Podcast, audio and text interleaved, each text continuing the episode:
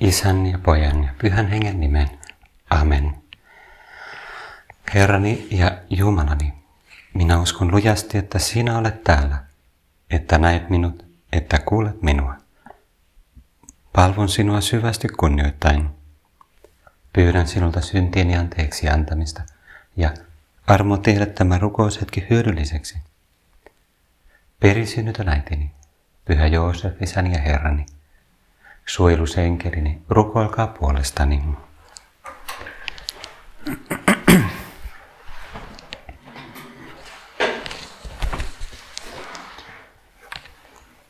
Me vietettiin hiljattain Pyhän Matteuksen evankelistan juhlaa. Ja ajattelin, että voitaisiin tänään rukoilla, mietiskellä Jumalan läsnäolossa. Vähän liittyen siihen, mikä rooli rahalla ja rikkauksilla ja aineellisella köyhyydellä on meidän uskossa, kristityn elämässä. Matteus kaikesta päätellen, Matteus oli tämmöinen veronkantaja, veronkerääjä, publikaani ja kaikesta päätellen varakas. Niin se luopui kaikesta, jätti sen taakseen ja lähti seuraamaan Jeesusta. Me palataan kohta, kohta Matteukseen tarkemmin, mutta mä haluaisin ottaa ensin yhden toisen tekstin meidän mietiskylä varten. Se on Paavalin ensimmäisestä kirjeestä Timoteukselle. Siellä luvussa 6 on sellainen teksti, joka on aika yllättävä, vaativa ja haastava.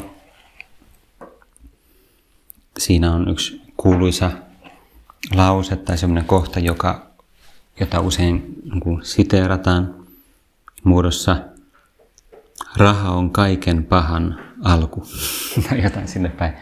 Se on väärin siteerattu, mutta koko se teksti itsessään on aika, aika kiinnostava ja, ja syvällinen.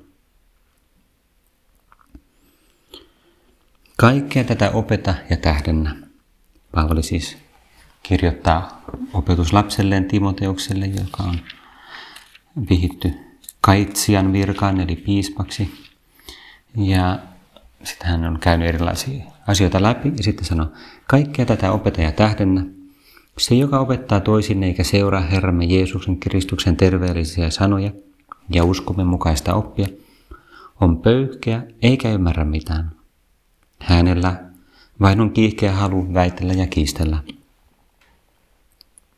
Sellaisesta syntyy kateutta, riitaa, herjauksia, ilkeitä epäluuloja ja alituista kinastelua sellaisten ihmisten kesken, jotka ovat menettäneet järkensä ja kadottaneet totuuden ja pitävät uskontoa vain tulolähteenä. Suuri rikkauden lähde usko kyllä onkin, kun tyydymme siihen, mitä meillä on. Emme me ole tuoneet mitään mukaan, mukanamme maailmaan, emmekä voi viedä mitään täältä pois. Kun meillä on ruoka ja vaatteet, saamme olla tyytyväisiä. Ne, jotka tahtovat rikastua, joutuvat kiusaukseen ja lankeavat ansaan monenlaisten järjettömien ja vahingollisten halujen valtaan, jotka syöksevät ihmiset tuhoon ja perikatoon.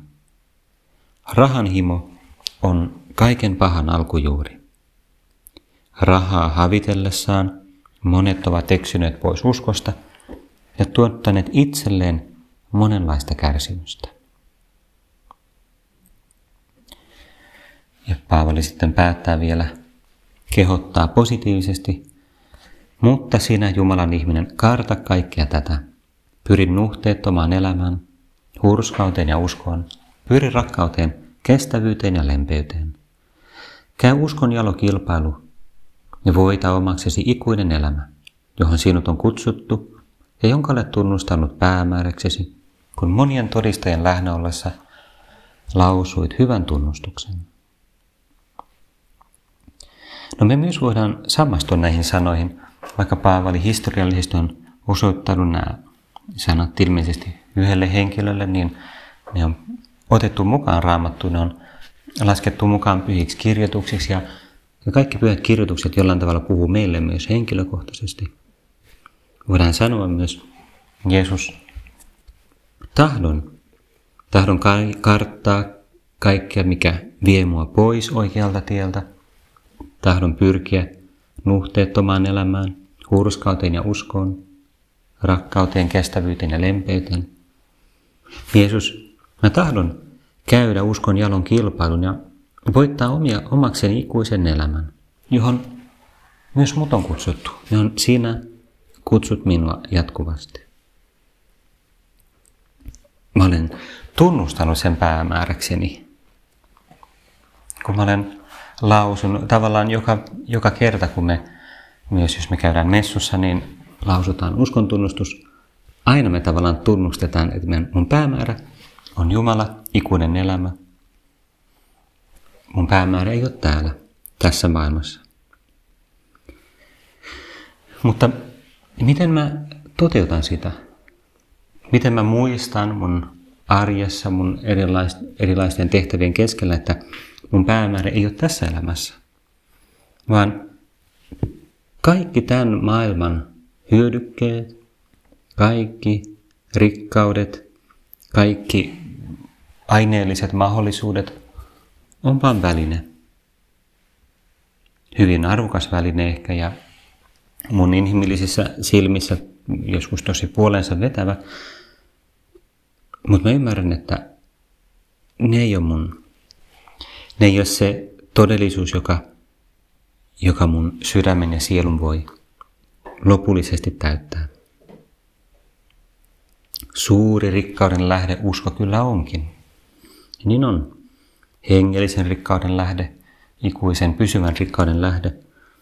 Jumala viime kädessä, niin kuin Jeesus sanoo tosi kauniisti tai vaikuttavasti siinä mm, tuhlajapojan vertauksessa sille vanhemmalle veljelle, joka vähän niin kuin valittaa sitä, että, että hän on elänyt niin kuin, mm, kuuliaisesti sille isälle, mutta sitä on niin kuin tyytymätön, kun, kun sitä nuorempaa veljestä tuhlaajapoikaa kohdellaan hyvin, vaikka se oli, vaikka se oli ollut epäuskollinen ja ajautunut pois kotoa. Mutta se isä sanoi sille, että kaikki mikä on minun on sinun. Kaikki mikä on minun on sinun. Tavallaan, jos me sovelletaan, sovelletaan sitä hengellisestä ja teologisesti, se on kuin Jumala, joka sanoo meille, että mä haluan, että sä olet mun lapsi. Kaikki mun rikkaudet on sun. Jumalan ääretön todellisuus, joka tässä elämässä on meille vielä hyvin pitkälti niin kuin mysteeri ja iso kysymysmerkki ja niin kuin tavallaan koskettamaton ja tavoittamaton. Kaikki Jumalan alueet, kaikki se kuuluu jollain tavalla mulle. Ikuisesti ja ikuisesti. Mutta mun täytyy sitä varten mennä niin kuin kotiin asti. Emme me ole tuoneet mitään mukanamme maailmaan, emmekä voi viedä mitään täältä pois. Monin tavoin Jeesus myös opettaa samaa vertauksilla, vertauksella rikkaasta miehestä, joka joutuu sitten kuolee ja minne rikkaudet menee. Mutta ehkä se meidän isoin haaste tässä asiassa on se, että me hyvin helposti saatetaan ajatella vähän niin kuin varman päälle. Silleen, että okei, mun varsinainen tavoite on taivas, ikuinen elämä, se todellinen elämä, paratiisi, Jumalan valtakunta, voidaan viitata siihen eri, eri termeillä. Mutta kun mun kuitenkin pitää mennä tämän elämän läpi, niin eikö mun varmuuden vuoksi olisi hyvä olla vähän rikkaampi tai ainakin suht rikas? Sopivasti rikas. Mm, ja se on semmoinen aika ovela ansa. Kysymys pohjimmiltaan ei ole siitä, miten paljon mä omistan, vaan mikä mun suhtautuminen on. Paavalihan tässä kirjassa Timoteukselle ei sano, että raha sinänsä on kaiken pahan alkujuuri, vaan rahan himo. Rahaa havitellessaan monet ovat eksyneet pois uskosta ja tuottaneet itselleen monenlaisia, monenlaista kärsimystä. Ne, jotka tahtovat rikastua, joutuvat kiusaukseen ja lankevat ansaan, monenlaisten järjettömien ja vahingollisten halujen valtaan, jotka syöksevät ihmiset tuhoon ja perikatoon. Tietysti se, mikä automaatiot ihmiset, joilla on paljon rahaa, olisi jotenkin niin kuin, moraalisesti pahoja tai että heidän elämä olisi täysin pielessä. Mutta rahan himo, se, että ikään kuin panee sydämensä siihen, alkaa tavoittelemaan varallisuutta ja rikkautta päämääränä itsessään, jotta sitten saisi niin kuin enemmän nautintoja ja mainetta ja kuuluisuutta ja maallista vaikutusvaltaa sen itsensä takia. Se on se vaara. Mutta käytännössä voi sanoa, että on tarpeellista, koska meidän ikään kuin sydän, meidän mieli niin helposti takertuu varallisuuteen ja niihin ikään kuin aineellisiin asioihin, niin meidän täytyy jatkuvasti vähän ponnistella irti niistä. Muistuttaa itsemme siitä, että meidän päämäärä ei ole niissä. Pyhä John Henry Newman kirjoittaa aika osuvasti yhdessä, yhdessä tekstissä, se on semmoinen puhe, jossa se pohtii sitä, että mitä ihmiset arvostaa. Se kirjoittaa 1800-luvulla ja kyllä sitä samaa tekstiä voisi ihan hyvin käyttää kuvaamaan meidän aikaa yli sata vuotta myöhemmin. Se kuvaa hauskasti sitä, että aika harva ihminen sanoisi tai ajattelisi tai myöntäisi palvovansa rahaa, pitävänsä rahaa semmoisena epäjumalana. Mutta hyvin moni kumartaa rikkauden edessä tai kuuluisuuden edessä. Ehkä me tavataan joku henkilö, jolla on paljon rahaa, ja, tai joka on kuuluisa, joku tubekuuluisuus tai joku, joku Roni Beck tai joku, kuka tahansa niin kuin, meidän ajan kuuluisuus. Sitten me wow, mä tapasin sen tai mä näin sen kadulla. Tai sitten me kerrotaan meidän kavereille tai perheenjäsenille, että tiedätkö mä tapasin sen ja sen. Ja niin, wow. Sitten ne toiset innostuvat, ihan tosi, wow. Niin kuin, sen takia, miksi? Koska se on kuuluisa tai koska siinä on paljon rahaa. Ja mä ajattelen, että wow, se on niin kuin, siitä säteilee jotain semmoista niin kuin maagista. Mä oon ollut sen vaikutuspiirissä, kosketuspiirissä. Varmaan muuhunkin voi tarttua jotain sen niin kuin, maagisesta vallasta tai kauneudesta. Tai... Tavallaan se on loogista, jos ajatellaan niin kuuluisuus tai raha pitää sisällään, että se ihmisellä voi olla vaikutusvaltaa, se voi niin vaikuttaa enemmän asioihin, joten on hyödyllistä olla sen ystävä tai sen vaikutuspiirissä positiivisesti. Mutta se on osa sitä semmoista meidän, niin kuin Paavalin termein, lihallisuutta. Siitä, että me ajatellaan hyvin maallisesti tämän maailman menestyksen kannalta. Me unohdetaan se, että kenen vaikutuspiirissä meidän tulee todella olla, kenen ystäviä meidän tulee todella olla. Jumalan, Jeesuksen, Pyhän Hengen, taivaan kaikkien pyhien, suojelusenkeleiden. Niiden vaikutuspiirissä, jotka johdattaa meitä siihen ikuiseen elämään, siihen rakkauteen, kestävyyteen ja lempeyteen, joka auttaa meitä käymään sitä uskon jaloa kilpailua ja voittaa, voittamaan omaksemme ikuisen elämän. Mutta Herra, miten helposti me joudutaan harhaan, miten helposti mä ajattelen, pyhä henki, ah, pyhä henki, ei se tee mitään. Ei se on joku, ah, kauniita sanoja. Mitä pyhä henki on koskaan mun hyväksi tehnyt? Helposti voisi niinku, ajautua semmoiseen, semmoiseen materialistiseen. Miten usein me ollaan sokeita, että me ei ymmärretä, miten Jumalan suunnitelma todella toimii, miten monin tavoin Pyhä Henki meitä siunaa ja valaisee ja johdattaa. Me ei ymmärretä sitä, että jatkuvasti pyhä henki on se, joka ylläpitää mua elämässä. Jos pyhä henki lakkaisi ylläpitämästä mua, mä katoaisin. Ja kaikki ne maalliset rikkaudet ja muut ihmiset, jos pyhä henki ei ylläpitäisi niitä, niin ne katoaisi jättämättä edes, edes, edes savua tai pihahdusta taakseen.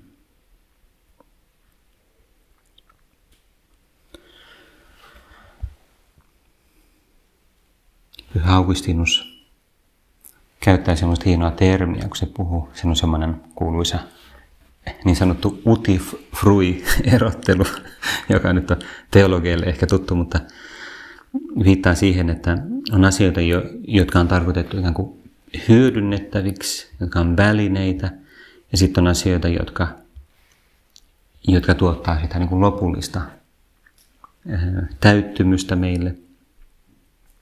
Ja kaikki muu on jollain tavalla vain välinettä. Sitten Augustinuksella on sellainen radikaali argumentti tai radikaali pointti, että viime kädessä on vain yksi todellisuus, joka on tarkoitettu nautittavaksi sen itsensä takia. Mikä se todellisuus on? Suklaakakku. Ei. Ei. Eikä Coca-Cola, eikä mitään, mikään musiikki, vaan Jumala. Vaan Jumala on tarkoitettu nautittavaksi sen itsensä tähden. Eli kaikki, kaikki luodut asiat, vaikka ne voi tuottaa meille nautintoa, niin ne ei ole tarkoitettu nautittavaksi itsensä takia. Jopa esimerkiksi hyvä ruoka. Hyvä ruoka ravitsee meitä, ja se, että se on hyvää, se, niin kuin, se tekee meille hyvää meidän mielelle, se virkistää meitä. Jos me nautitaan hyvästä ruoasta ystävien tai perheenjäsenten tai kenen tahansa seurassa, sitten se vahvistaa sitä meidän keskinäistä rakkautta. Eli se tekee paljon hyvää, mutta se on vain väline. Me ei tule panna meidän sydäntä siihen suklaakakkuun. Ja Augustinus sanoi, että me ihmiset, meidän tilanne on vähän samanlainen kuin joku semmoinen vaeltaja, joka on vieraassa maassa ja joka on matkalla kotimaahansa siihen maahan, jossa se on todella kotonaan, jossa sen todella vihdoin täysin onnellinen, jossa, jossa sen sydän voi löytää täyttymyksen. Mutta kun se vaeltaa, tai kun me vaelletaan täällä vieralla maalla, niin sitten me voidaan viehättyä väärällä tavalla siitä maasta. Siinä on myös paljon kauneutta. Siinä on asioita, jotka vetää puolensa meidän sydäntä. Siellä on monenlaisia asioita, jotka voi saada meitä vähän niin kuin pysähtymään tai alkaa kulkea hitaammin. Et meillä ei oikeastaan, me ei oikeastaan teekään niin kauheasti mieli sinne kotiin enää. Ja se on meidän tila tässä niin kuin kuolevaisessa elämässä. Mutta juuri sen takia, juuri sen takia meidän täytyy aina jollain tavalla niin kuin pyrkiä irtautumaan, pyrkiä niin kuin varjelemaan meidän sydäntä, varjelemaan sydäntä kaikelta myös väärältä nautinnolta, mutta myös niin kuin omaisuudelta, siltä, että me, meidän sydän takertuisi niin omistamiseen, koska sitten se johtaa siihen, että me ei haluta enää kotiin, sinne todelliseen kotiin. Me aletaan pitää tätä elämää meidän lopullisena päämääränä.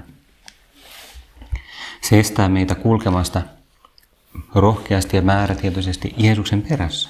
Jeesuksen, Jeesuksen ikään kuin seuralaisina.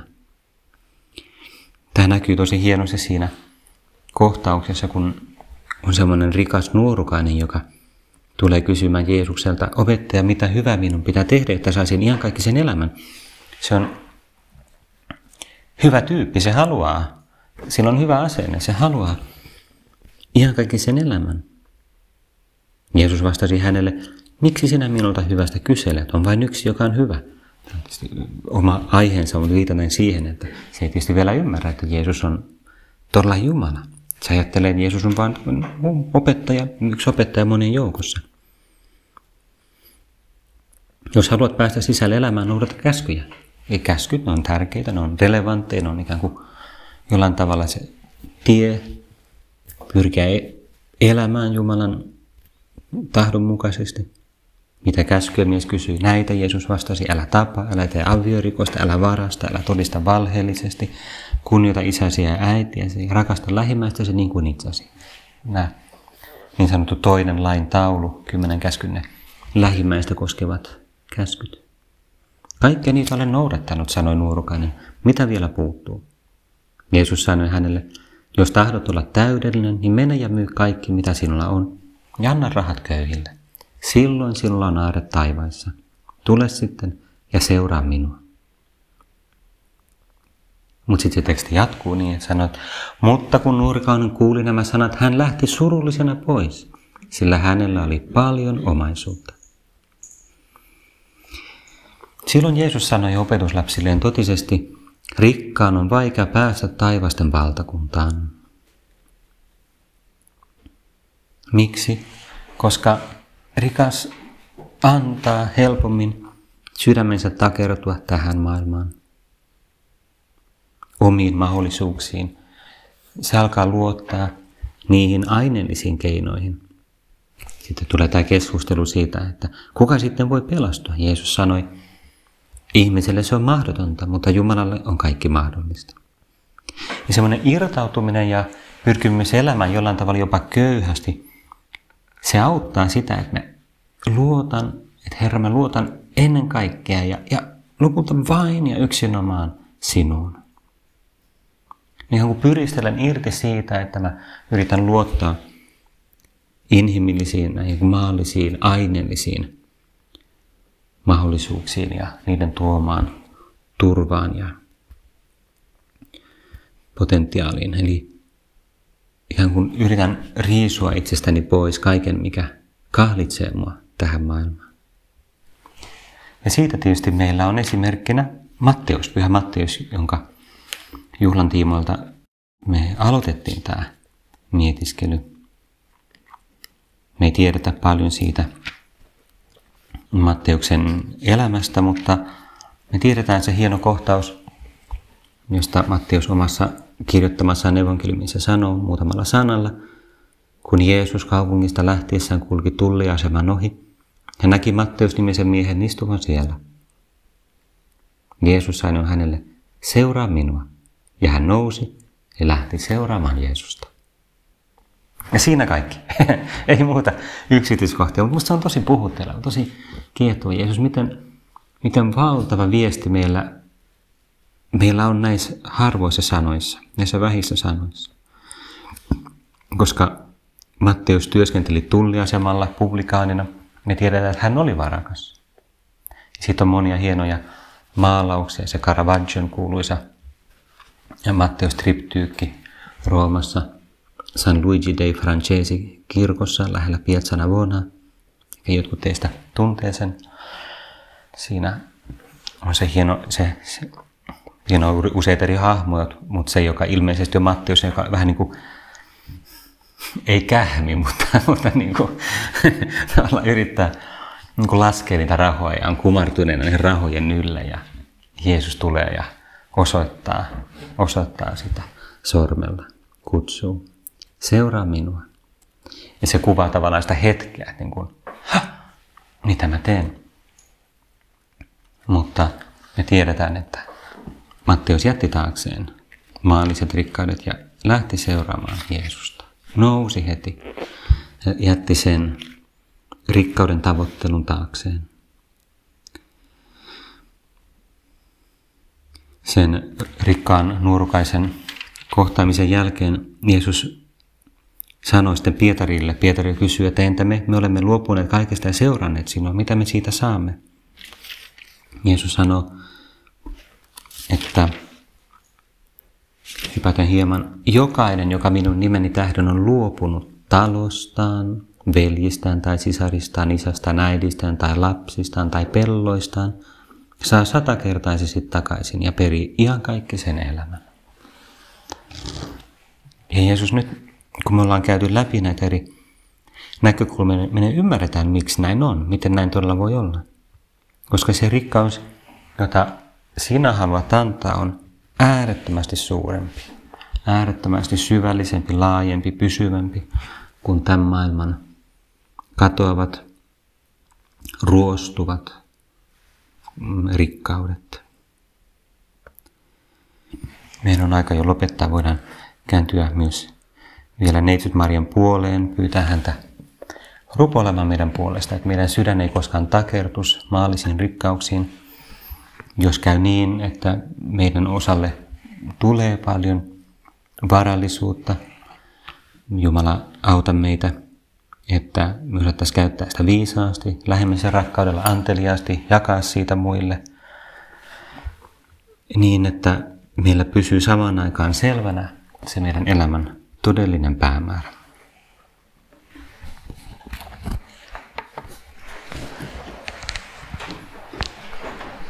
Kiitän sinua Jumalani niistä hyvistä päätöksistä, liikutuksista ja innoituksista, jotka olet mieleeni johdattanut tämän mietiskelyn aikana. Pyydän naposi toteuttaakseni ne. Perisynnytön äitini, Pyhä Joosef, isäni ja Herrani, suojelusenkelini, rukoilkaa puolestani.